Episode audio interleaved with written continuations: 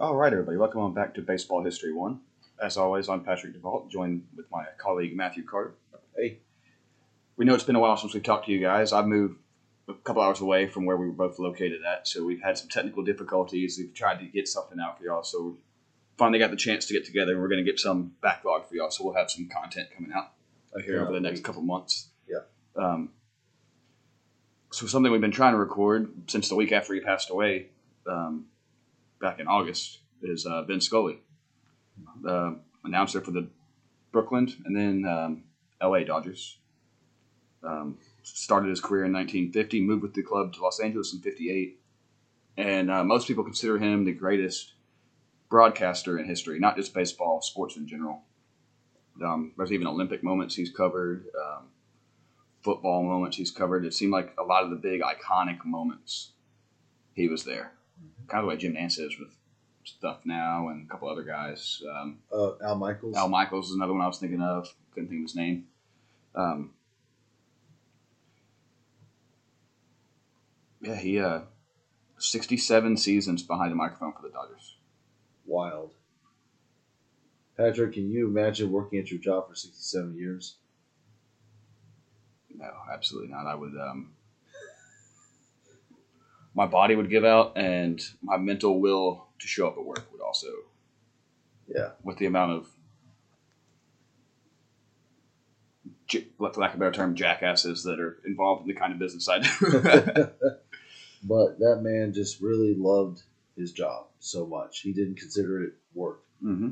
Yeah. That silky smooth voice, man. He, when I, I used to bartend, and at nights, the bar would close down uh, during the week, Monday through Thursday, or Sunday through Thursday at uh, ten o'clock.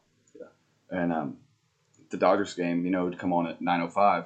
So after I got everybody out, I was cleaning. I turned on the Dodgers broadcast and listened to Vin because I didn't have to watch the game. He was painting me a picture Mhm. with with words, man, in a way that nobody else could do. Yeah. It's just, no. There's no nobody could spin a tale like Vin Scully and broadcast, describe a baseball game than Vin Scully. So I guess uh, let's start out with um, the early years of Vince Scully. He was born November 29th, 1927 in the Bronx. Um, in the Washington Heights section of Manhattan. His father, also Vince, was a uh, silk salesman, and his mother was a homemaker. He was of Irish descent. Um, when he was four, his father passed away of pneumonia, and his mother Lady, married an English merchant sailor by the name of Alan Reeve, who Scully says he considered his dad. Um, he had a younger sister who died of brain cancer in 2002 at age 65. He, um, he went to Fordham Prep School in the Bronx. He worked as a beer, beer delivery man, which, hey, yeah, that's Scully, beer guys. There you go. You got something common. And um, he was a mailman. Um, he worked pushing garment racks and cleaning silver at the Pennsylvania Hotel in New York City. Um, but at the age of eight, when he saw the results of the second game of the 1936 World Series in a laundromat, and uh, he felt sym- sympathy for the badly beaten New York Giants, who lost 18 to four to the Yankees, and that's kind of where his baseball fandom started, which is kind of a strange way to fall in love with the game of baseball, but Yeah. whatever it takes, man. Um, since he lived near the Polo Grounds and he was a member of the New York Police Athletic League and Catholic Youth Organization, he was able to attend games for free and became a huge Giants fan. Isn't that cool? Mhm. Who would have thought Vin Scully a Giants fan? Right? so, you know, before he went to college, Scully briefly served in the U.S. Navy for two years during World War II.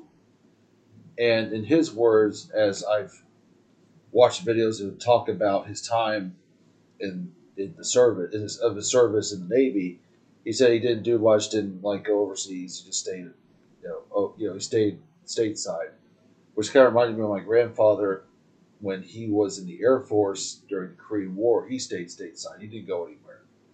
So, but still, that doesn't mean he didn't serve. He served his country for two years in the Navy. Right. You don't choose where you go; they send you where they need you. Right, You're a piece of equipment. right. You know, I hate to be that way, and I know a bunch. Of, you know, I'm sure we both have friends that are military, and Yeah.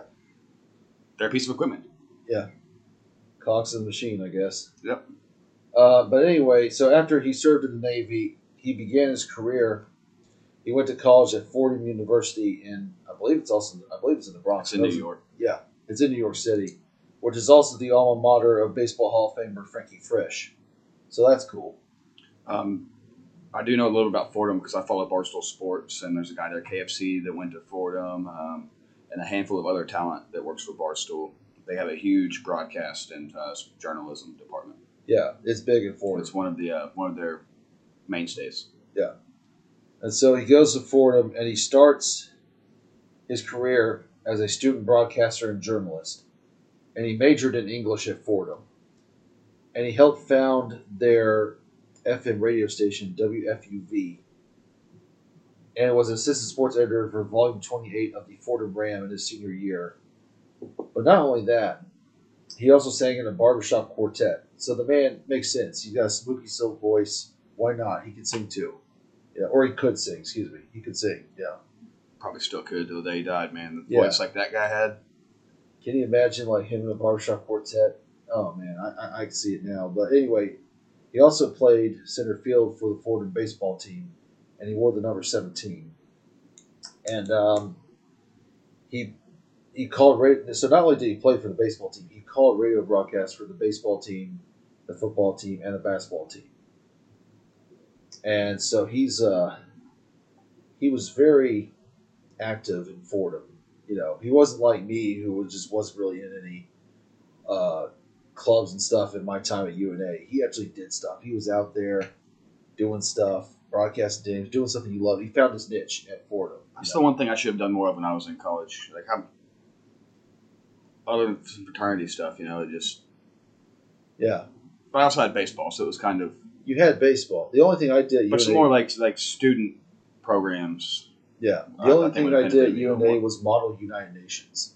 That actually sounds kind of interesting though. That was very interesting. I enjoyed it. It was my senior year at UNA. Especially cool. as turbulent as the world is now, you probably have a better understanding of how these interactions.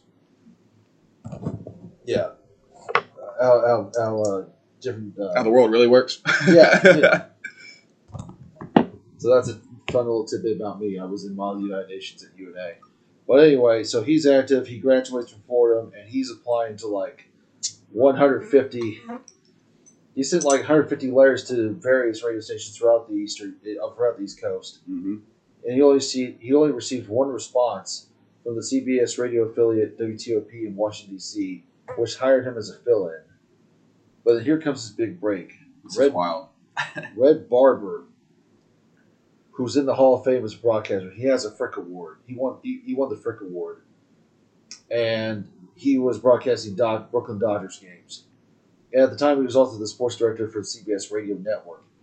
He recruited Vince Scully for for the for the network's college football coverage, and he impressed. Vince Scully impressed Red Barber I believe it was November 12th of 1949. It was November 1949. Maryland versus Boston University football game at Fenway Park. It's cold in Boston November. I've been to Boston November. It's cold. Maybe not snowing, but it's cold. Yeah, we're out. We're, we're Alabama boys. That ain't our kind of cold. Yeah. And so I don't know how you managed it in Syracuse, dude. Like, I I tried. so anyway, he Vince Scully broadcast this football game at Fenway Park, and he thought that the press box was going to be enclosed, but it wasn't. It was not an enclosed press box. And Scully left his hat, his coat, and gloves at the hotel, and he he called the whole game in the frigid cold without coat or gloves. And he didn't complain about him being cold, himself being cold. He just did the game and did it in the classic Vince Scully way. And Barber, Red Barber was really impressed with that, and he asked, you know, he he got, uh, you know, he asked Vince Scully to do other stuff after that. He's just like, wow, this guy's great. And Vin Barber was, uh, Vin Barber, sorry, Red Barber was a was a was a big mentor to Scully, you know, and he would. Um, you know, he, he followed Barber's advice of being an impartial announcer without blatant Homer connections. You know, and then so 1950 rolls around, and this is Vin's big break. He joins Red Barber and Connie Desmond in the Brooklyn Dodgers radio and television booths. That was after Ernie Harwell, uh, a longtime Brooklyn announcer, left to work with the New York Football Giants. Yep. And then not only that, was that New York Gi- Baseball Giants? yeah, no, and, and this is this is the same Ernie Harwell that later broadcasted Detroit Tigers games for over forty years. You know, Ernie Harwell, who also has a Frick Award. And then it worked out good for him because a few years later, um, Barber left to be the Yankees guy. Yeah, he, he joined the Yankees, and so Vin Scully took over. He was the main main man for the Dodgers after that. But the thing is, going back to 1950, and I've I've mentioned this twice as Patrick and I tried to Skype and and you know We tried everything under the sun, man. Right. 1950, as we've discussed in our second and third episodes, or you know, our, our two episodes about Connie Mack, that was Connie Mack's last year. 1950 was Vin Scully's first year. The Dodgers and A's played against each other in spring training. Vin Scully was there in spring training, so was Connie Mack. Connie Mack spent 67 years in baseball. Vin Scully spent 67 years in baseball. It was like Connie Mack just handed the baton to Vin Scully in spring training and said, "Go do baseball for 67 years." So it's wild how many times Connie Mack comes up in these podcasts. Right. Because I know he's, if not your favorite baseball pers- personality of all time, he's top three, has to be, you know? I, would say, if so. not even number one. And Yeah. I know you really want to do that episode, but it seems like every other episode, if not every episode, if we're talking about something pre 1970, his name comes up. yeah, and we don't try to. We don't try to bring. It up. just keeps he coming up. keeps coming and it's up. a name I knew before doing this podcast, but I didn't know there was this many layers to the onion. You know, it's kind of like Tony Russo keeps coming up every now and then in the podcast, but he just doesn't have as many. Dude, he layers as refuses to die, man. That guy's baseball career is just. I wonder what he thought about Papa Emeritus throwing out the first pitch. It's probably like, who the hell is this guy? Yeah, along probably- with ninety percent of the people in the stands. Yeah, Then again, the stadium looked pretty empty. Half the people might have been there to see Papa. right. Well, that the Sox probably weren't. Do- the Sox aren't doing well anyway. Yeah. For those of you at home, uh, there's band Ghost, their front man is Papa Emeritus the fourth, and um, he threw out the first pitch at the White Sox game. What Thursday, two days ago? Yeah. On recording this, it's the 24th recording, so it'd be the 22nd when he threw out the first pitch. Yep. Yeah, and when they made the announcement, I was shocked. I was like, "Wait, what?" Dude, they had a NASCAR earlier this year. Like it's all Yeah. it's wild. They're blowing up. But it was perfect because Ghost was in between. They had an off day because they were in between Peoria and Green Bay. You know, in their concerts, and they're like, "Hey, let's just stop in Chicago and throw out the first pitch. Let's do it." I think it's safe to say we're the only baseball podcast that's ever mentioned the band Ghost. I would say so. we we have culture. anyway, so Vince Scully's doing these, you know, Brooklyn Dodgers games. Yeah, in 1954, he became the um, the principal announcer, working with um, Desmond until 56. Um, Andre a couple Baruch. of Ade Baruch, Al Helfer, and um, a guy named Jerry Doggett. Kind of, Yeah. they're all kind of in and out and rotating cast. It looks like. and Al Helfer won the 2019 Frick Award when I was at the Hall. So For the people at home, um, what is the Frick Award? that is the award. It's like a lifetime achievement award for broadcasters. Ford Frick, even though he's in the Hall of Fame as an executive, he before that he was a broadcaster, as also as, as well as a journalist. And so they named the award after him for the lifetime achievement award for best broad for like you know I guess inducted for broadcaster.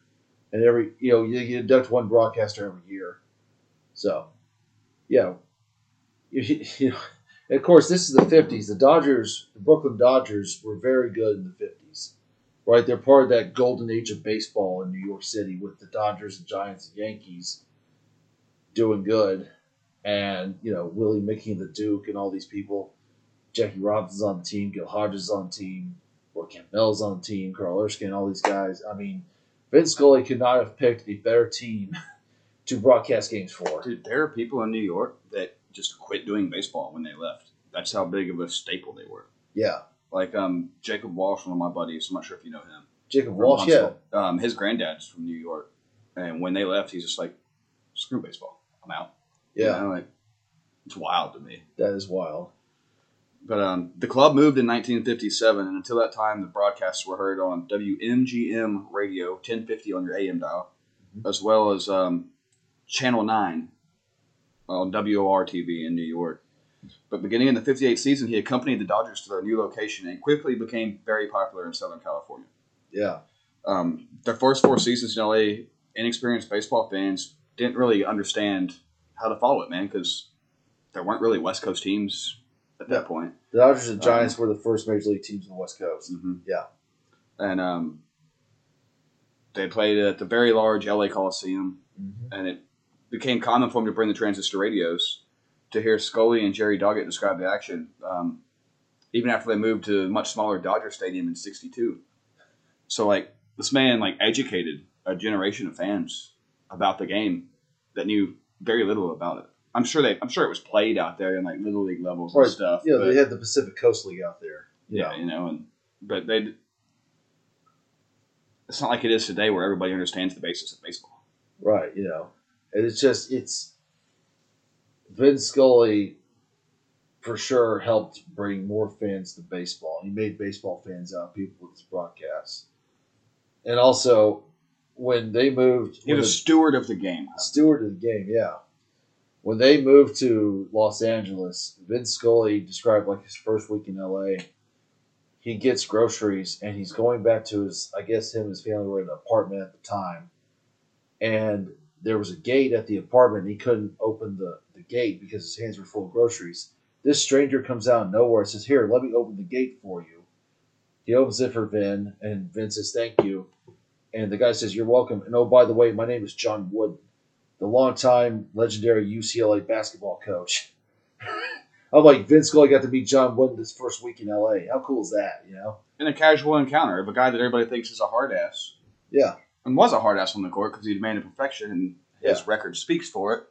But you, um, you can ask Kareem Abdul Jabbar or Bill Walton about that, you know. mhm. it might be part of why Bill Walton's such a wackadoo, just having to play for that guy. Uh, so here's a cool fact about Vin. Also, man, um, early on, the audio engineers in the stadium had trouble for TV and uh, radio yeah. because he had such a strong voice that reverberated through the stadium. They had trouble getting their audio levels right, and you could hear him on the damn TV broadcast, even if he wasn't meant to be. Yeah. And they had to tell them to turn, to turn down the transistor radios because it was just affecting the signal. Too much interference. Yeah. Um, But- in, in '64, the Yankees offered Scully the job to replace um, Mel Allen as their lead play-by-play announcer, and he declined and chose to stay with the Dodgers. Our fellow Alabamian Mel Allen. hmm And by and um, in '76, we're jumping forward a little bit here. His popularity in LA had become so much that he was the most memorable personality in the history of the franchise, above guys like Jackie Robinson, things like that. Yeah. people like that. Um, but before 1966, local announcers exclusively called the World Series. Typically, uh, Gillette Company. Mm-hmm. Dirt razors. Um, yeah, which is wild that they were in TV. Hey, why not? Um, the commissioner of baseball and NBC Television would choose. Okay, I misread that in my notes. Um, the Gillette Company, the commissioner of baseball, and NBC TV would choose the announcers. Yeah. I, I read that in my notes as if they were a production company. Um, they would choose who would represent each of the teams that were in the World Series for the respective year. For 1996, Curt Gowdy called half of each game before ceding the microphone to Vince Scully in LA. so one team's announcer would start and the other team's announcer would finish. And I'm sure it was maybe like home field advantage. I'm not sure how they worked that out, but there's Yeah. probably some rhythm or rhyme to it. And Kirk Gowdy, another legendary broadcaster who I believe also has a Frick Award. Mhm. and then Chuck Thompson in Baltimore also called a little bit of that game. Um, but Vin was not happy with that arrangement. He's quoted as saying, "What about the road? My fans won't be able to hear me." In Game One of the '66 World Series, um, Scully called the first four and a half innings. When Gowdy inherited announcing range, Scully was so upset that he refused to say another word. Wow. He just sat there. I can imagine. I, you know, if you're Vince Scully, you, I'd be surprised if they didn't try to fire him after that. But it's like you're Vince Scully. You, if you're mad, you're not saying anything. That's just shocking that he wouldn't say anything. But he was that mad about it. Rightfully so, though, man. Like, and as a fan, I'd be mad. Like, I like the Braves um, radio crew, man. They're awesome. Yeah. I'd be pissed if in the fifth inning of a tight ball game, I'm on a road trip somewhere, I'm driving in my car, and it flips to the damn Mets announcers in game one of the division series. You know, like yeah, it's like and you know Kirk Gowdy did like Boston Red Sox broadcasts as well as national broadcasts. It's like you know, and the LA people want to hear Vin Scully.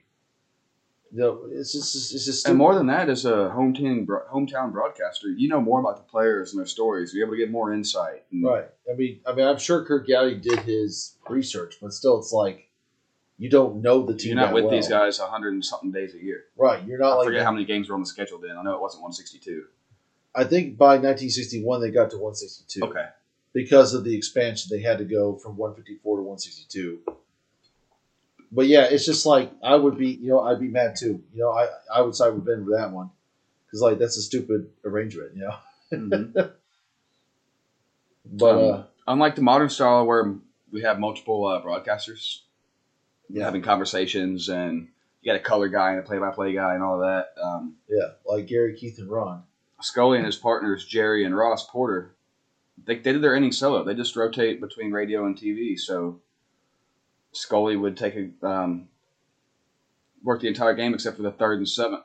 They just rotated, so you have a different guy every inning, which that's kind of a cool, unique play on it. Yeah, and and also like I was watching a broadcast. I was watching the broadcast of the Disco Demolition game of the Chicago White Sox and Tigers. Harry Caray and Harry Caray was the White Sox announcer then. Harry Caray and Jimmy Piersall were doing like the TV broadcast for like the first three, four innings. And then they would leave the booth to do the radio broadcast where another person came in for like four, five, and six. And then Harry and Jimmy came back for seven, eight, nine. It was, I'm like, that's strange. That's so strange to me, anyway. That I guess that was the norm before they kind of dialed it into the process we have now. yeah, It'd know, be interesting to see if somebody did that, how it would play with the modern fans. Uh, I'd probably get Twitter fired up. Yeah, because I like it better when you know the TV broadcasters have their own broadcasters, and then the radio has their own broadcasters, and it's just that, and you hear those guys throughout the game. You know, it's just Mhm. stra- it, it, it, to me it was strange seeing that. You know. But uh, you know, Vince Scully, you know, he gets great calls at the Dodgers. He called Sandy Koufax's perfect game in 1965 at Dodger Stadium against the Cubs, and you can find that audio on YouTube. You know, I mean, and he's there. Dodgers are still winning. You know, they won uh, 63 and 65, and they lost in 66 to the Orioles, which was shocking. You know, and he was there for Don Drysdale's scoreless inning streak, hmm and he was also there when Orel Hershiser. Don Drysdale, who he later ends up working with Yeah, in the booth. yep, Um, the Hall of Famer, you know. And uh, he was also there when Orel Hershiser broke Don Drysdale's streak because or, or Orel Hershiser also played for the Dodgers. You know, I mean, the, the, the guy was there for multiple calls. hmm You know, and then seventies they're still doing good, and then around like seventy four, he starts doing Vin Scully starts doing football games for CBS 74, 75, somewhere around there. Uh, 75 to 82, he did NFL telecast for CBS Sports. Um, Sonny Jurgensen, Paul Hornung, Alex Hawkins, George Allen, Jim Brown, John Madden, Hank Stram um, were his partners. Can you imagine John John Madden and Vince Scully in the booth together? That's that. I would love to see old footage of that. well, I'm sure it'd be on par with Al Michaels and Madden, you know? yeah, yeah, or Yes, I uh, put Michaels on that same pedestal yeah, or John Madden, Pat Summerall. because. Madden wasn't the greatest play-by-play guy, you know? Just boom, gotta hit him around the end, you know? John Madden. yeah, you know, because but- he he made it exciting. But he knew the game. Yeah, he knew the game. And so there was an arrangement. So here's the thing, and I watched a video. It was like right after Vince Scully died. There's a there's a YouTube channel, and I mentioned it on this podcast before, called Jaguar Gator Nine, and he does like NFL history. And I think the the day after Vince Scully died, or, or right after Vince Scully died, that he did an episode talking about Vince Scully's broadcasting career in football. And initially, in 1974, Vince Scully was thinking about retiring from calling baseball games, which that's a crazy thought because he was only like 47 in 1974.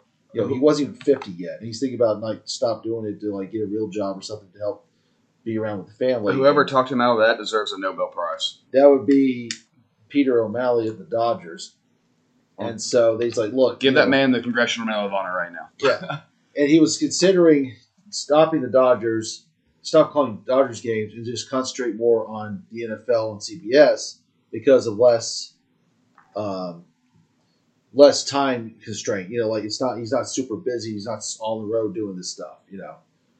And Peter O'Malley talked about it. He's like, look, just do the Dodger games when you can, and then you can concentrate on doing NFL and CBS. hmm Right? You can do both, so you're not always constantly overworked. You have time for your family. It's all good, you know.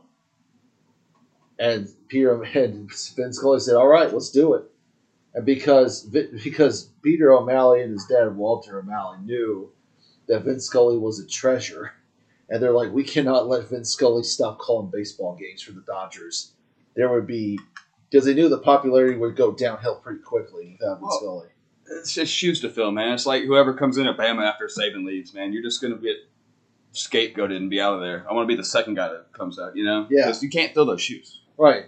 You know, I mean, it's it's gonna be tough. Or like, you know, uh, yeah, it's just you just get, nobody wants to do it. And so one member, and then that episode, that same episode, they were talking about how 1980 Vince Scully's calling a Sunday football game in Anaheim for the LA Rams and I think the San Francisco 49ers. The, the Rams played at Anaheim Stadium back then. And he's calling this game while the Dodgers and the Astros are playing a crucial series for the NL West. Please telling tell me he's calling both games at the same time somehow. Yes, uh, yeah. So Vince Scully's trying to ignore what's going on with the Dodgers game because he's trying he's concentrating on the football game. But the crowd once again has transistor radios at the football game and they're hearing the Dodgers score and the Dodgers took the lead. This this was the, the last this was game 162 in 1980. Right? And so they tied they the Dodgers hit it Ron Cey hit a home run in the 8th inning. The crowd goes nuts at Anaheim Stadium during the football game and Vince Scully's like freaking out trying to figure out what's going on in the Dodgers game because he knows that they're listening to the Dodgers game on the radio down there. And so somehow in 1980 technology, he figures out what's going on and he's calling both the football game and the baseball game at the same time, giving everybody the broadcast. so You it's know? uh, and the Dodgers 0-1 down and away makes it one and one, and that's a three-yard handoff uh, off the right tackle. Like Yeah. I'm imagining something like that. You know, Something like that. I wish there was broadcast. Uh, I wish that he the, the Jaguar Gary Nine couldn't find the actual broadcast of the game, but he got like accounts from newspapers, and that's basically what the newspaper said. that's awesome, That is awesome. Only Vince Scully can pull that off, man. I mean, you know, dude. My brain would short circuit trying to. yeah. I'm like, well, Like we got a football game on the background. I can barely even look at it because I'm gonna screw this up. You know, Yeah, like, you know. imagine calling a football game and a baseball game it's, and talking about it. it's just Like we're having a conversation, and I can't even focus on that. You know, it's crazy, man. I mean, like Vince Scully, Vince Scully could pull that off, man. And of course, you know, he caused some iconic football moments, um, like uh, Dwight Clark's touchdown catch in the NFC Championship game on uh, in eight- 1982 that put the Niners in the Super Bowl. Yep. And that was actually the last NFL game he announced, and he's quoted as saying, "That was a hell of a game to quit doing football." yeah, He also contributed to CBS's tennis and PGA coverage in the late 70s and 80s, usually working golf with Pat Summerall and Ken Venturi and Ben Wright. And 75 to 82 is part of the team that covered the Masters over in Augusta. Um, his network commitments also led to working a reduced schedule with the Dodgers, who hired Ross Porter to cover games that he couldn't call. Yeah. Um, 1977, he began his first of two stints calling baseball for CBS, broadcasting the All Star game from 77 to 82, usually with Brent Musburger. Jesus. Brent Musburger. That's another one. And the World Series from 79 to 82 alongside Sparky Anderson. oh, that's great. I'm so glad Brent Musburger isn't behind the microphone anymore. Yeah. In his old age, he was kind of. Y'all in the South know he calls the 230. He used to call the 230 CBS game. yeah.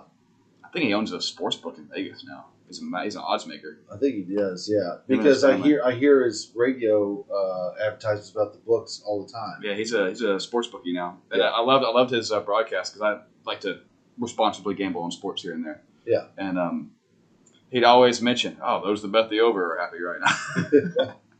And of course, make mention of uh, AJ McCarron's girlfriend in the stands. oh man, he was he's just a dirty old man who liked football. Yeah, I mean, and gambling on sports. What's wrong with it? Nothing. uh, it could be I don't have a problem. he could be doing worse things like polluting the environment or something, know. you know. But anyway, so and then Vince Scully leaves CBS. Uh, 1983, right? Yeah, he leaves CBS to go to NBC to call baseball games, following a dispute over assignment prominence. You know, which I guess you know, Wasn't getting the gigs he wanted, and he thought he deserved them. That's what I'm reading that as. yeah, and so it's like bye. CBS appreciate. I mean, sorry, NBC appreciates me. It's like Kenny Powers. Yeah. Screw you, Atlanta. Kenny Powers is a free agent. Yeah. oh man. You know, and just and so CBS. So in, in going into so and I guess it's one of the causes of the dispute over assignment prominence. Going into the 1981 NFL season, you know that John Madden uh, was going to be the star color commentator of their NFL television coverage. But they had trouble figuring out who was going to be his play by play guy because Scully was in a battle with CBS play by play announcer Pat Summerall for the position. At the time, Scully was the number two announcer for CBS, a position he held since 75, which we discussed, and was calling games alongside former Kansas City Chiefs head coach Hank Stram. Right, and he was, He was the number three guy yeah, with alongside uh, Curt Gowdy. Gowdy.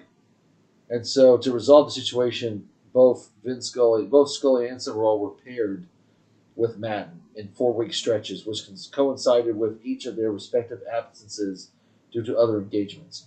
While Summerall was away calling the U.S. Open tennis tournament that year, as he did every September, Scully called the first four weeks of the season alongside Madden. After that, Scully went on to cover the NLCS and the World Series for CBS Radio, and then, as he done for October, while Summerall returned to the booth with Matt. And then Scully then teamed up with Stram for the remainder of the NFL season. Talk about a powerhouse broadcasting crew. That's the Atlanta Braves pitching staff of the mid 90s of broadcasting right there.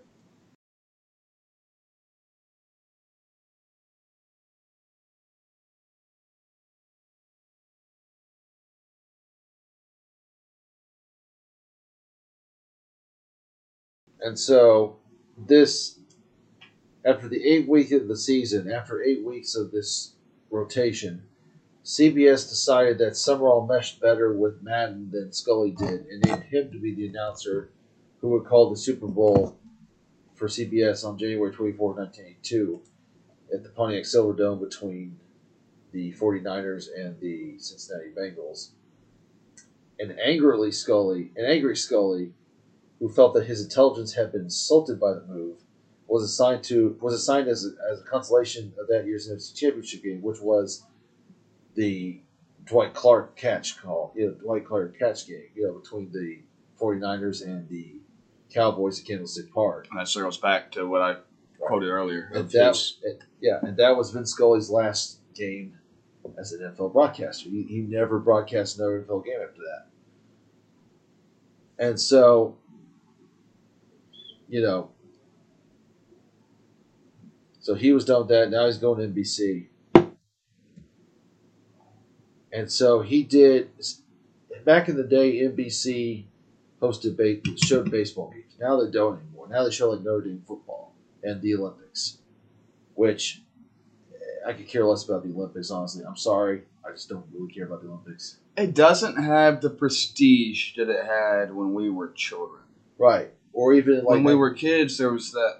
And I think the social. I, they're talking about this on one, one of the podcast I listened to the other day. Yeah. And I think that it is so that since sports news and all of that and highlights and replays, even if it's obscure stuff, is so Yeah. like easily accessible these days.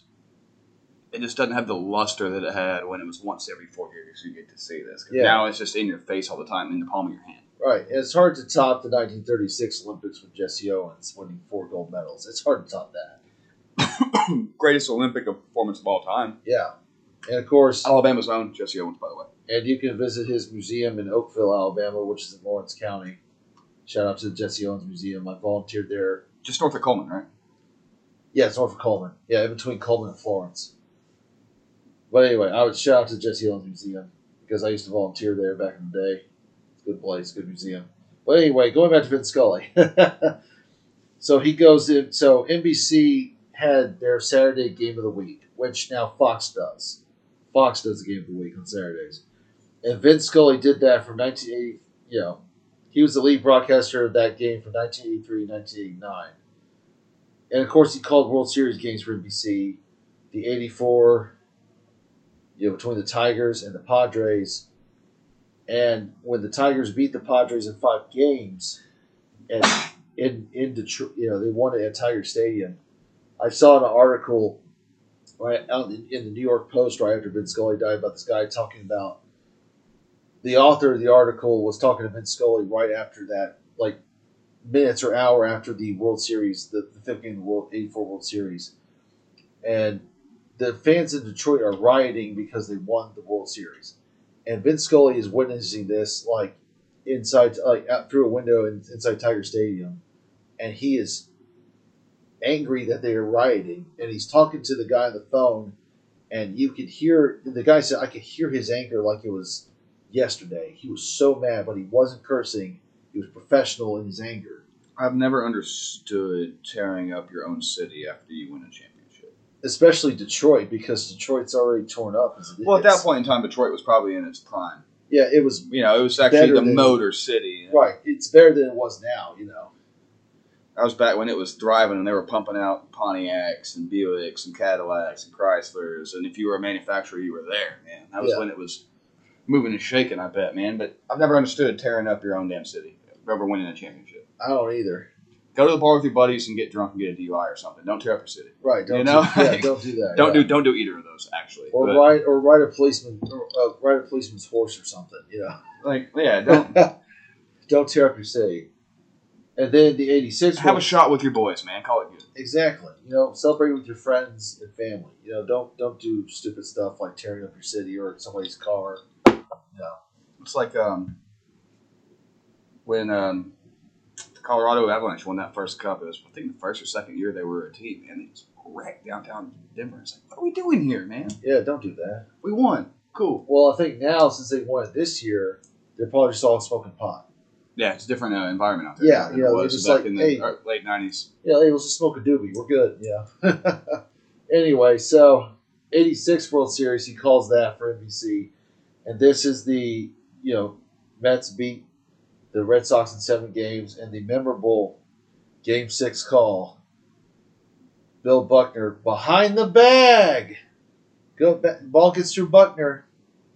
So it goes back to what we said in our introductions, man. He um, so many iconic moments. Yeah. He was there. Like What- he was there for everything. It seems like. Unlike Brian Williams from NBC, who said he was there when he wasn't there. I know that that reference is a few years old, but still, it, it, it's in my memory. He was there in section three hundred seven. Yeah. oh man! And of course, 1988, when his Dodgers won the World Series against the A's in five games. Game one, That was That was um, Gibson around second series, right? yep. Kirk Gibson hits home run off Dennis Eckersley to win the game. On the it was a bum knee, right? Yeah, bum knee. He comes in as a pinch hitter, Gibson around second. Doing the fist pump as he's rounding the bases, slowly rounding the bases. You know, I mean, he was just there. And he also worked, he also called four All Star games for NBC 83, 85, 87, 89. Of course, nowadays, Fox calls both World Series games and All Star games. You know, Fox is just living the dream with this broadcasting thing, you know. Yeah, they told ESPN we'll give you Sundays and Thursdays. We got the rest of this. Yeah. Just step back. Yeah, we're good, you know. Which I'd rather listen to a Fox broadcast than an ESPN one anyway. But Yeah. personal opinion.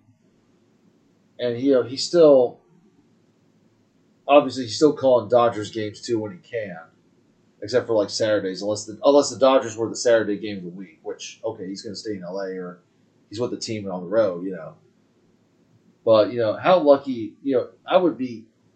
I think any of the major league teams would be blessed to have Vince Scully called one of their games when it wasn't a Dodger game. You know, I mean, just even for like the game of the week or the World Series, I would be, you know, I would have been honored to have Vince Scully call that game or any games. As an announcer, I don't think I'd mind it because they um, or a play-by-play guy because you um, That gives you one day off in the grind of a season. To Yeah. Go hit, go hit a country club you hadn't been to, or you know, like, Yeah, you know, and you know your team's going to be in good hands. Your fans going to be in good hands because you have the voice. right. He knows his baseball, and of course, I'm sure he's done prep work for it too, even if he doesn't have to do much prep work. If Vince Scully's forgot more about baseball than me and you know.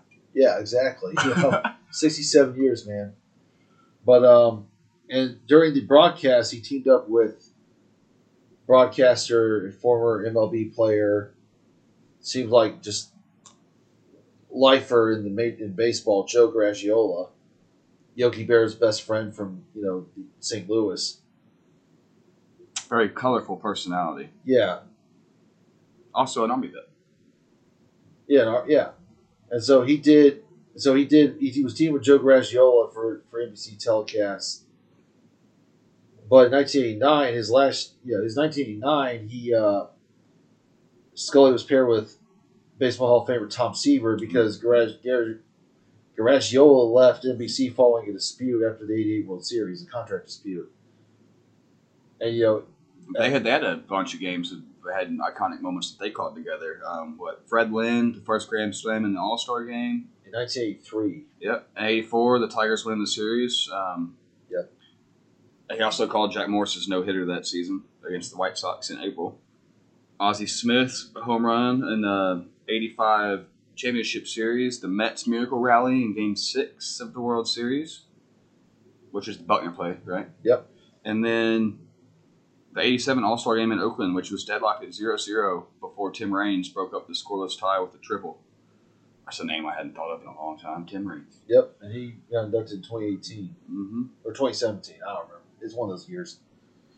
And they also uh, called the first uh, night game in Wrigley in '88, which is wild. That uh, they were the last team, last last part with lights, right? And Yeah. it's '88. That's absurd. Day games until '88, and they still play a ton of day games. But yeah, like Friday day games are still regular at Wrigley Field. You could do a Friday if both teams are in town. You could do a day game Wrigley, a night game at at uh, Guaranteed Rate Field. Dude, I knew so much about the Cubs and White Sox when we were kids because during the summer, the damn Cubs played at noon every day. Yeah, You know, like and even they showed White Sox games on WGN back in the day.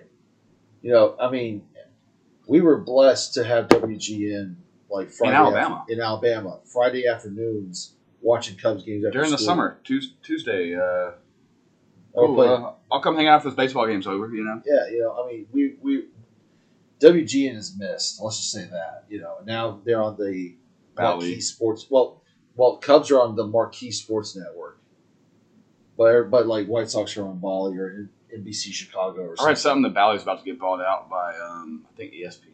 I heard that because I think is Sinclair what said. Sinclair Broadcasting Group selling it. Yeah. But anyway, Different story, different day. and he was also in the booth in the 1989 in the 1989 All-Star game. He was in the booth chatting with former with former U.S. President Ronald Reagan because he just got out of office that year when Bo Jackson hit a leadoff home run in the '89 World Series. War Eagle. If you've seen the Bo Jackson documentary, the 30 for 30, Bo knows. You know they talk about when he hit the home run. Reagan saw that and go, went, "Oh." Like he's like, oh, somebody hit a home run, you know. There's another good quote from Reagan in that broadcast. He said, uh, "I've been out of work for six months. Maybe I have a future here because you know he's six wa- months out of office." That and he was a broadcast. Reagan was a broadcaster in the 30s before he became an actor. Ronald Reagan had a um, wild career. Yeah, I know this. We're not about presidents, but that man had a wild career. yeah. I mean that. You know, he, he, he lived a fascinating life for sure. That he um military service actor, president, broadcaster, like that guy. He didn't leave very many boxes unchecked either. He wore he wore many hats, and so here's a here's so during that '89 season, here's a good one. On June 3rd, 1989, Scully did the game of the week that that that day between the Cardinals and the Cubs. Cardinals beat the Cubs in 10 innings. I'm sure Patrick's happy about that. Anytime the Cardinals beat the Cubs is a good day. Yeah. And so at that same day, the Dodgers were in Houston playing the Astros.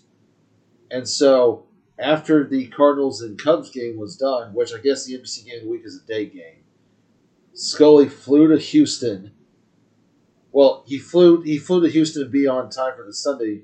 Hold on, sorry. He he you know he, he was he flew to, to be on hand to call the game for Sunday the next day, which is standard. However, the Saturday night game between the teams was going to extra innings when Scully arrived in town.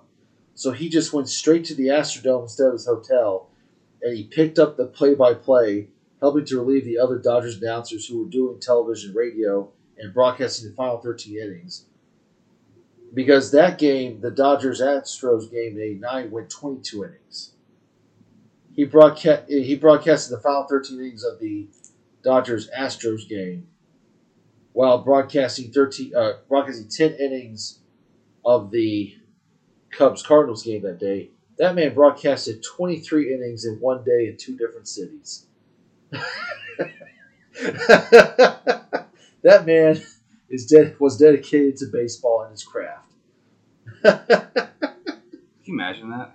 I, I can't imagine that. That's like what see, some of these NASCAR drivers do. They'll run the Indy 500 and then they'll come to run the Coke 600 and they're doing 1,100 miles in a day in two different race cars with two different series and two different series. Like, That's cities. insane. Like, like it's, that's, that's the only thing I can compare that to. I yeah.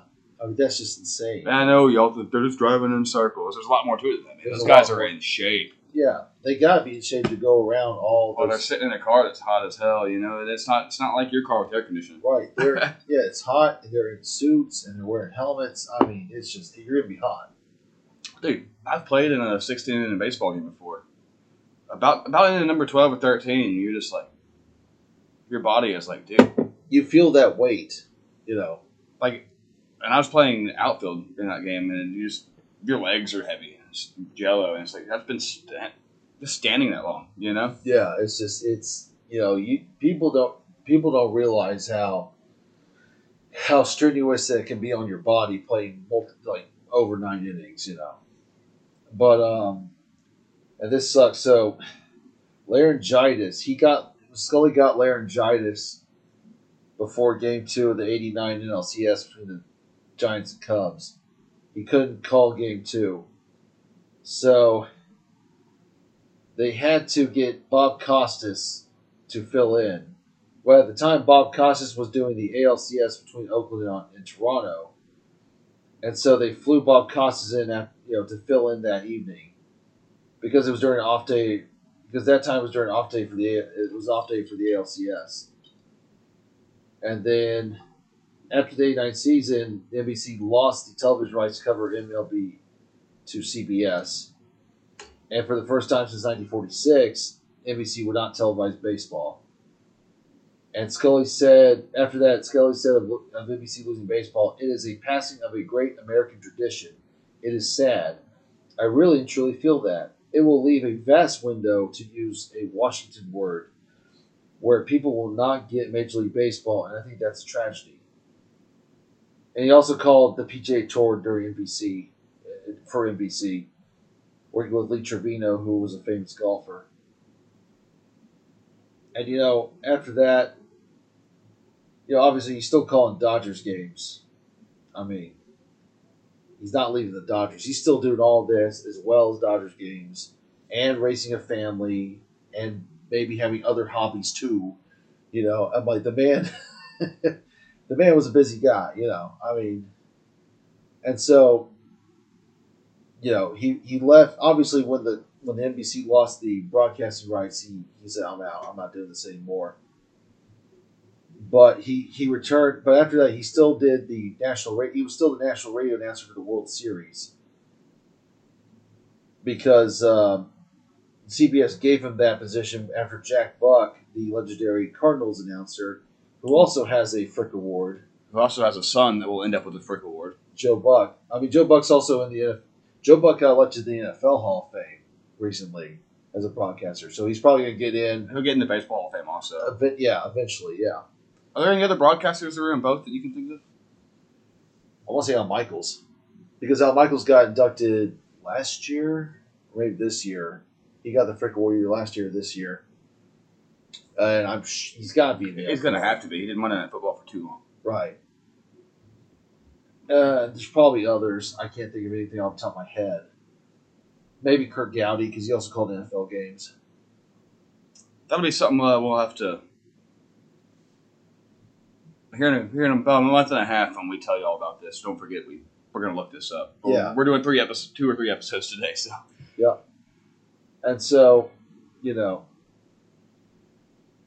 and he remained as the Scully remained as the host of the CBS National Radio Announcer for the World Series for CBS from 90, 1990 to 1997. He worked with Johnny Bench, Hall of Famer, and then for the first four years, and then he worked with Jeff Torborg the final three years. Both of them were catchers. Jeff Torborg, I hadn't thought about that guy in forever either. Yeah, he managed the Marlins, and then he got fired midway through the season to be get replaced by Jack McKeon in 2003. And Jack Yeah, McKeon he was a won. long time Dodger also, Yeah, you know, which is probably the connection here, obviously. I'd say be. I would say Well, he managed baseball. one, two, three, four, five. He managed five teams from '77 to 03 Yeah, with uh, a few years off in between, but uh, shit. Managed the Indians from '77 to '79, and then took 10 years off and came back with the Sox, the White Sox, yeah, and then 90, 92, 93, and then he did one year with the Expos yeah. in 01. And then the Marlins. I think he was just a better player than he was a manager. I mean, I'm not saying he's a Hall of Famer, but I think It happens probably, that way sometimes. yeah, you know, or some people are better managers than there are players, like Earl Weaver. Earl Weaver stayed in the minor leagues his whole career as a player, and then when he got in the major leagues as manager, he was just successful. He just won. He helped the Orioles be great, you know. But anyway, back to Scully. Sorry, guys. well, personally, Mike Matheny's one of those better catcher than manager. So, Yeah, you know. But uh, but this is it's all baseball related, so it's okay to get off the subject as long as it's baseball related. You I know? think so. Yeah. Yeah, like, and you know, if you have any complaints about it, you can always email us at baseballhis101 at gmail.com. I probably need to check those emails. It's been a while. Yeah, maybe we got some. Maybe somebody, who knows? Maybe somebody's got a suggestion and we could do it next month, you know? Mhm.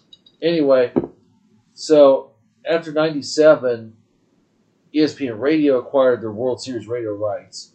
And ESPN offered Scully to continue to do that, but he declined. He's like, I'm going back doing Dodgers games. So his last World Series game was Game 7 of the 97 World Series between the Marlins and the Indians, which the Marlins won.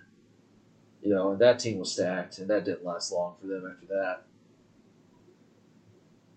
And he called something called he for 91 96 he broadcasted a golf game called the Skins game for ABC. He also called it for NBC, but he's calling it again for ABC.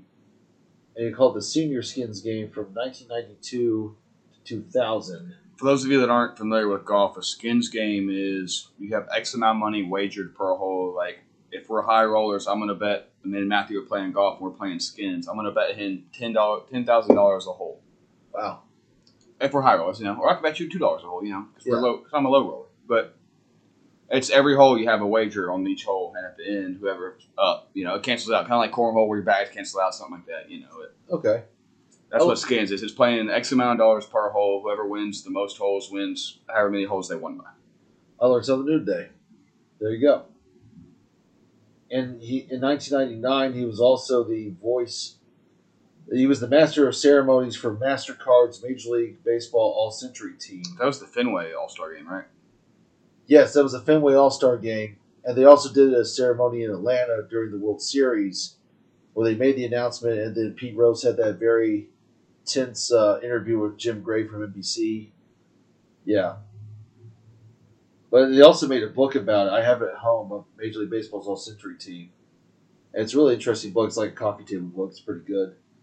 Remember that All Star game? They did the All Century team, and then they brought out um, Ted Williams in the golf cart. Yes, that was great moment, and all the players crowd around. It's an one shoot. iconic baseball moment, Yeah.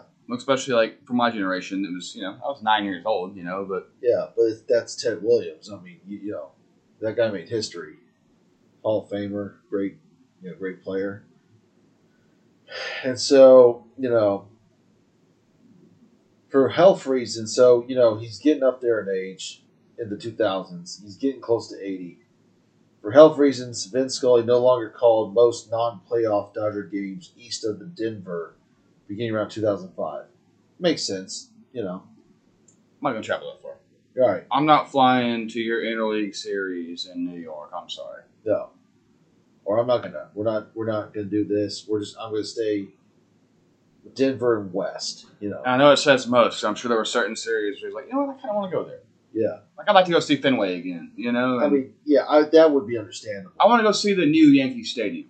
Yeah, You know, I've been to the old one too many times. Screw it. let's You check know? out the new Yankee State. Yeah. So, and then he missed most of the Dodgers opening homestand of the 2012 season because of an illness. And he returned to the announcer's booth on April 15th, 2012, which was Jackie Robinson Day, the 65th anniversary of Jackie Robinson breaking the color barrier. And it was only the second time that Scully had missed a Dodger Stadium home opener in his career. The first time was in 1977 when he was broadcasting the Masters Golf Tournament for CBS, which, you know, contractual obligations. And of course, his last year was 2016. And that was memorable. There, among the many calls that year, he he got, he went on a rant about Venezuela, and the Dodgers were playing like the Rockies at Dodger Stadium. I think it was the Rockies, and I can't remember the player's name off the top of my head. You, the video's on YouTube. It's on Deadspin. There's an article about it. This player for the Rockies was batting, and he was from Venezuela. And Vince Scully talks about it, and he goes on a rant about socialism in Venezuela. And I was like, "Wow, that's that's interesting. Didn't didn't expect that." Scully finally hit that old man. Uh, don't give a damn. Yeah, like and one of the After being so professional for so long, he had that old man don't give a damn moment. right. It was his last year. You know why not? And somebody commented, somebody commented on Twitter, on, you know, under that video. Man, Vince Scully's just not giving a fuck his last year. he's he's gonna let it all out, you know. And I was just like, it was shocking to hear him say that, but at the same time, I was like, I wasn't offended by it. I was like, all At the same time, what he was saying was probably informed and correct. Right. You know, you know, I'm like, you know, because he's it's probably, definitely a communist regime there. yeah. I'm like, he's he's not wrong, you know. but uh, 2016 was his last year. And he saw from Man- and he saw from Andomania, so he's a Venezuelan expert at that point. yeah, you know. No, no, Well, that's Fernando, not how that works. well, but Fernando was well, Fernando. He's from Mexico, remember? oh, you're right. For some reason, I was thinking this. You're absolutely right. Valenzuela, Venezuela. Yes, that's. Uh, you know that that's you're gonna. I'm dumb. I'm an idiot. I'm leaving this in to let y'all know how dumb I am. But 2016, and by then he's doing stuff, and like there's articles on Deadspin about him talking about various things. Now this was in like 20, maybe it was it was like 2014. Clayton Kershaw throws that no hitter, and he goes on the he goes on the air. He's like, you know, guys, I've always said that you could call your friends when something is great happening, but now you can text your friends or hashtag Kershaw or something. He just kind of chuckled at that, and people were just like. Did Vince Scully just say hashtag on the air? hey, he's changing with the times, man. you know, and then another time, maybe it was like 2012.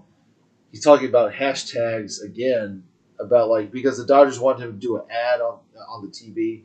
It's like hash, you know, tweet hashtag blah blah blah or whatever, like to vote for. You something. know, uh, somebody our generation, they would just put the hashtag there and Yeah. say tweet that. You know, for them, they actually had to spell it out in big bold letters. yeah, Tweet hashtag, emphasis on the hashtag. you know, You know? and, and Vince Scully just thought this was the wildest thing. You know, the hashtags and What the hell's that. hashtag?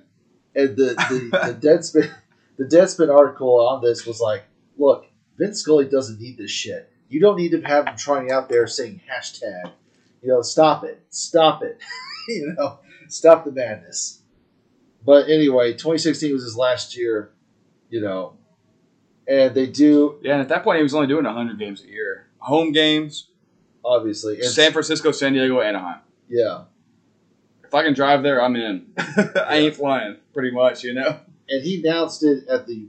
He announced it in January of 2016. This was his last season. He's like, I'm done. Well, that'd be at the winter meetings, probably, yeah, around that time period. Yeah. You know, he's like, I'm done. I'm saying goodbye. But I'm not going on like a, you know, I'm not really going on a postseason goodbye tour. You know, I'm saying he's, he's not going to all 30 ballparks and saying goodbye. He's not doing that. He's either doing he's doing L.A. and he's doing like Anaheim, San Diego, Los Angeles, or San Francisco. Yeah, and that last year, they simulcast his. Um, he was doing TV only, but they would simulcast his first three innings on the radio, and then Charlie Steiner would take over play-by-play on radio um, with Rick Monday. Yeah. It's another big name as the color commentator. And um, Scully wasn't calling the game, either Joe Davis or Steiner would call the entire game on TV with Hershiser and Nomar Garciaparra. but not Big nose Nomar on the but, color. but not former Huntsville Mayor Joe Davis. Different Joe Davis. Just pretty sure Argo Davis is uh, He's passed on. He's dead. yeah, very Yeah. very very long ago. But if any of our Huntsville people got confused with that, we had to. anyway, I'm sorry, man. But yeah, he um They have the ceremony. He's got a big old big old ceremony and speeches from Manfred, Koufax, Kershaw, Mayor Eric Garcetti of LA. Um, The Spanish the team Spanish play play man, which if you haven't ever watched Spanish by play, just check it out. It's electric. It's all yeah. It's, it's probably maybe more electric than the English one. It's like it's like soccer play by play. You know, cool, but it's you know it's, it's, it's high. It's high. Yeah. It's like no no no no no like Berman's back back back with Yeah. more hype. You know, it's Yeah. electric. I love seeing those clips when somebody does something big. Yeah. Um, Kevin. Kevin Costner. Costner, which noted baseball guy, he almost deserves an episode for all the baseball movies he's done. Yeah, he's done a bunch. Um, and the team also unveiled that Kirk Gibson's home run had been na- been uh, named the most memorable Vin Scully call in the fan vote. I can see that. His final home game was in September 25, 2016, against the Rockies. They won on a 10th inning walk off by Charlie Culberson and clinched the NL West division title. The final broadcast of his career was the Dodgers' October 2nd game at AT&T Park against the San Francisco Giants. Um, his commentator in his final game was simulcast in its entirety on radio instead of only the first three innings. After the game, he offered a prayer and a final message. Many years ago, a little red-headed boy was walking home from school, passing a Chinese laundry, and stopped to see the score of a World Series game posted in the window. The Yankees beat the Giants 18 to 4 on October the 2nd, 1936. Well, the boy's reaction was pity for the Giants, and he became a rabid Giants fan from that day forward until the joyous moment when he was hired to broadcast Brooklyn Dodger games in 1950. Ironically, October the 2nd, 2016 will mark my final broadcast of a Giants Dodger game, and it will be exactly 80 years to the day since that little boy fell in love with baseball. God has been very generous to that little boy, allowing him to fulfill a dream of becoming a broadcaster and to live it for 67 years. Since 1958, you and I have really grown up together through the good times and the bad. The transistor radio is what bound us together. By the way, were you at the Coliseum when we sang Happy Birthday to an umpire? Were you among the crowd that groaned at one of my puns? Or did you kindly laugh at one of my little jokes? Did I put you to sleep with a transistor radio tucked under your pillow? You know, you were simply always there for me. I've always felt that I needed you more than you needed me, and that holds true to this very day. I've been privileged to share in your passion and love for this great game. My family means everything to me, and I'll now be able to share life's experiences with them. My wife Sandy, our children Kevin, Todd, Aaron, Kelly, and Catherine, along with our entire family, will join me in sharing God's blessings of that precious gift of time. You folks have truly been the wind beneath my wings, and I thank you from the bottom of my heart for joining me on this incredible journey of 67 years of broadcasting Dodger baseball. You know, friends, so many people have wished me congratulations on a 67 year career in baseball, and they've wished me a wonderful retirement with my family. And now, all I can do is tell you what I wish for you. May God give you for every storm a rainbow, for every tear a smile, for every care a promise, and a blessing in each trial. For every problem life seems a faithful friend to share, for every sigh a sweet song, and an answer for each prayer. You and I have been friends for a long time, but I know in my heart that I've always needed you more than you've ever needed me. And I'll miss our time together more than I can say. But you know what? There will be a new day and eventually a new year. And when the upcoming winter gives way to spring, oh, rest assured, once again, it will be time for Dodger baseball. So this is Vin Scully wishing you a very pleasant good afternoon wherever you may be. And so he is done with broadcasting, you know. And the Dodgers made it to the World Series the next year in 2017. And Dodgers fans wanted to, they were trying to petition Scully to come out of retirement. But Scully's like, no. He's like, I've done it. I want to just live my life. I'm good, you know. But he did throw the first pitch in game two. Well, I take that back. He took part in the first pitch of game two of the 2017 World Series with Steve Yeager and Fernando Valenzuela. You know, they were part of that. And also in 2020, he auctioned off a lot of his personal sports memorabilia to, in part, to donate to neuromuscular research. I bet he had a sweet collection. I'm yeah. I mean, after Think of the names he commentated. 67 years of baseball, surely he had something. He probably had bats signed by no telling who, man. Yeah, you know.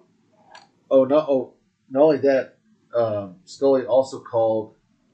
We forgot to mention this. He called Hank Aaron's 715th home run Yeah, because dude. the Braves were playing the Dodgers that night. So many moments you can't keep up with. Right. You know, I, out of all that, I forgot about that till now. But and then uh, when they won the World Series in 2020, it was announced that he was going to narrate the championship documentary, which that's cool. yeah, I'll come out and do some special projects, you know. and they I've, gave I've still him, got the golden voice. and they gave him a ring. You know. Well, that man deserves a ring if they ever win it again. Still, just because he's been Scully. Yeah. Posthumously, here's a ring. Yeah. So he received the Frick Award in '82. We've already talked about that. He's got a lifetime Emmy. He was inducted in the National Radio Hall of Fame in '95. The National Sports Media Association named him the Sportscaster of the Year four times 65, 78, 82, 2016. And he was the 33 time California Sportscaster of the Year. and he got in their Hall of Fame in 91. 92 Hall of Fame into the American Sportscasters Association, which named him Sportscaster of the Century in 2000, and the top sportscaster of all time on its top 50 list in 2009. The California Sports Hall of Fame inducted him in 2008. He was also inducted into the NAB Broadcasting Hall of Fame in 2009. On May 11th, 2009, he was awarded the Ambassador Award of Excellence by the LA Sports Entertainment Convi- uh, Commission. On MLB Network Series Prime 9, about the nine greatest baseball broadcasters of all time, guess where he landed? Number one. Number one. He has the star on the Hollywood Walk of Fame at 6675 Hollywood Boulevard. Um, since 2001, the press box at Dodger Stadium, Dodger Stadium has been named for Vin Scully, and a street within the team's former Dodger Town spring training facility in Vero Beach, Florida, is Vin Scully Way. WFUV, the Fordham University radio station that he helped found, presents an annual Vin Scully Lifetime Achievement Award for sports broadcasting. He was the inaugural recipient in 2008. He was the Grand Marshal of the 2014 Tournament of Roses Parade. Also, he participated aboard the Los Angeles Dodgers' 50th anniversary flight in the 2008 Roses Parade. On September 5th, 2014, Bud Selig presented him with the Commissioner's Historic Achievement Award, the 14th recipient. So that's not an every year award. That's we pick and choose who gets that one. Yeah.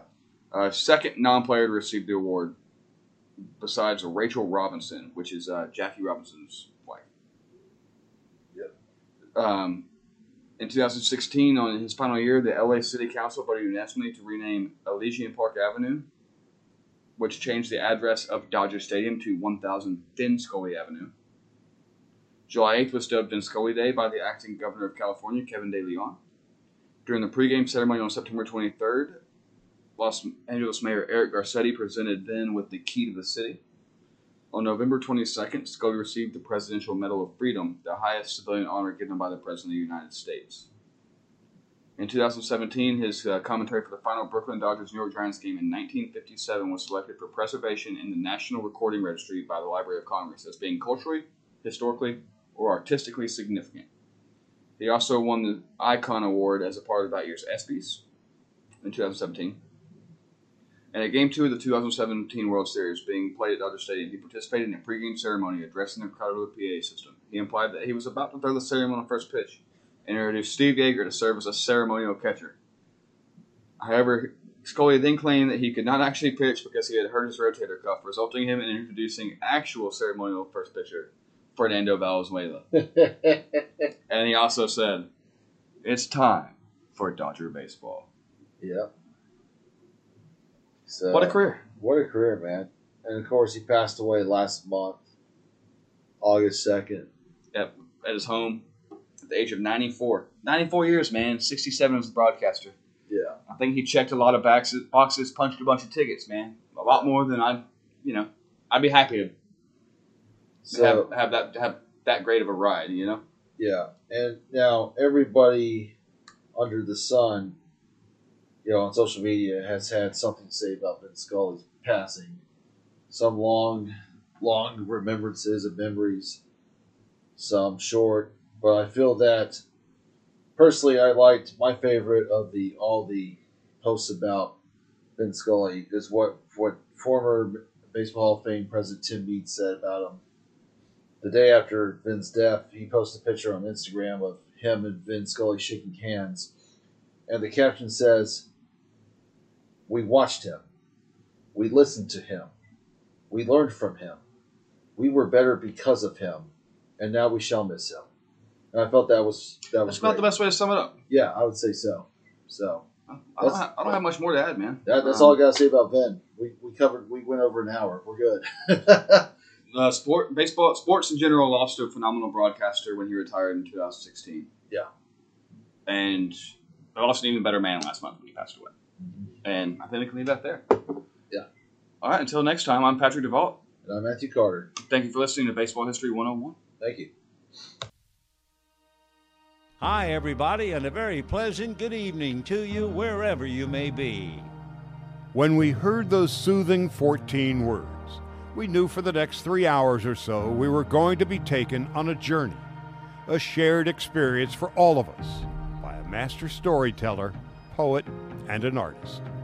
We pulled up a chair, and then our friend, our uncle, our favorite teacher would take us away from our everyday issues and cares, whatever they may be, to be entertained and informed.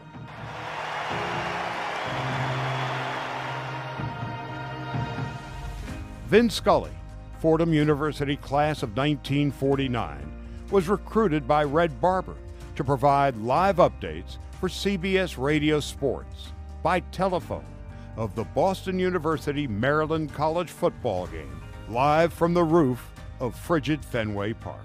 Vin passed the audition with flying colors. Fresh out of college, just four months later, Scully was hired by the Dodgers, for whom he worked for the next 67 years. In 1953, when Barber left Brooklyn for the Yankees, Vin became the voice of the Dodgers at the age of 25. Five years later, when the Dodgers left Brooklyn for Los Angeles, Walter O'Malley brought Vin and his partner Jerry Doggett to Los Angeles with him. Together, they introduced Major League Baseball to Southern California by way of the new and ever present transistor radio. With the emergence of the Dodgers and the undeniable skill of Scully, Vin was calling some of the biggest moments in baseball with his artistry, vocabulary, intellect, and timing, a soundtrack of the game's history. What a marvelous moment for baseball. What a marvelous moment for Atlanta and the state of Georgia. What a marvelous moment for the country and the world. A black man is getting a standing ovation in the Deep South for breaking a record of an all-time baseball idol. It looks like he's going to burn a flag, and Rick Monday runs and takes it away from him. And so Monday, I think a guy was going to set fire to the American flag. Can you imagine that? Sandy into his windup. Here's the pitch. Swung it out and missed a perfect game. Vin Scully. Well, there's a lot of talk these days about greatest of all time. GOAT used to be a bad thing. Now it's the greatest of all time. Well, That's the end of this discussion. Vince Scully is the greatest of all time, period. No discussion, it's him. Vin called 25 World Series, 12 All Star games, 18 no hitters, 3 perfect games, and ultimately the most perfect call of one of the most dramatic moments in World Series history, and the most dramatic moment in Dodger history. And look who's coming up.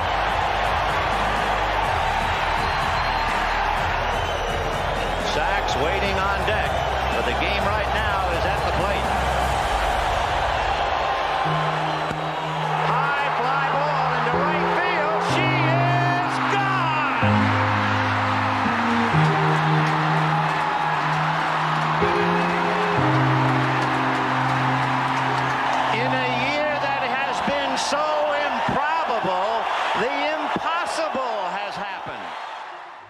Vin was most comfortable in the booth and never really comfortable in the spotlight. But the Irish tenor took on the role as an ambassador for the game. For it's one, two, three strikes you're out at the old ball game. You're great. The city of Los Angeles,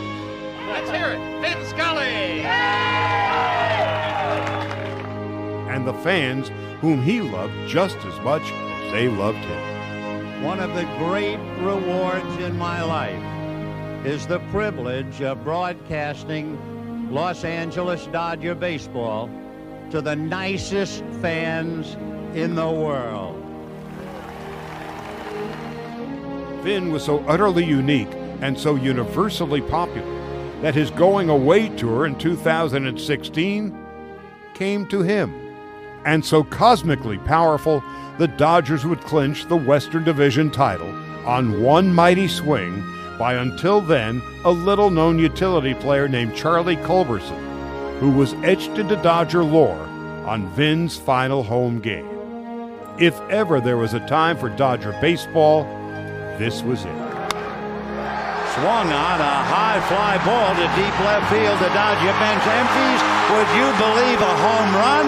And the Dodgers have clinched the division and will celebrate on schedule.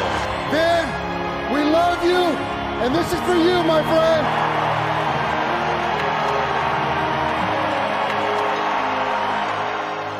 On September the 24th, 2016, 50,000 fans paid tribute to Vin, and Kevin Costner spoke for all of us. Allow me to say one more time for the record for all of us, all of us here today, and for those watching, that we will miss you, my friend. We will miss you in our radio, in our cars, in our backyard. You've been a gift to Los Angeles and to baseball itself. It seems forever that you've been guiding us through your personal window into the game. How lucky we were that day in Brooklyn when the microphone passed into your hands.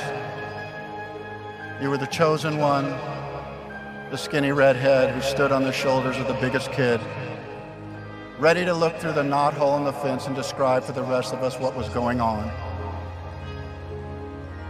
You were better than a golden ticket. You invited us all to pull up a chair, spend the afternoon, and then proceeded to walk us into the next century.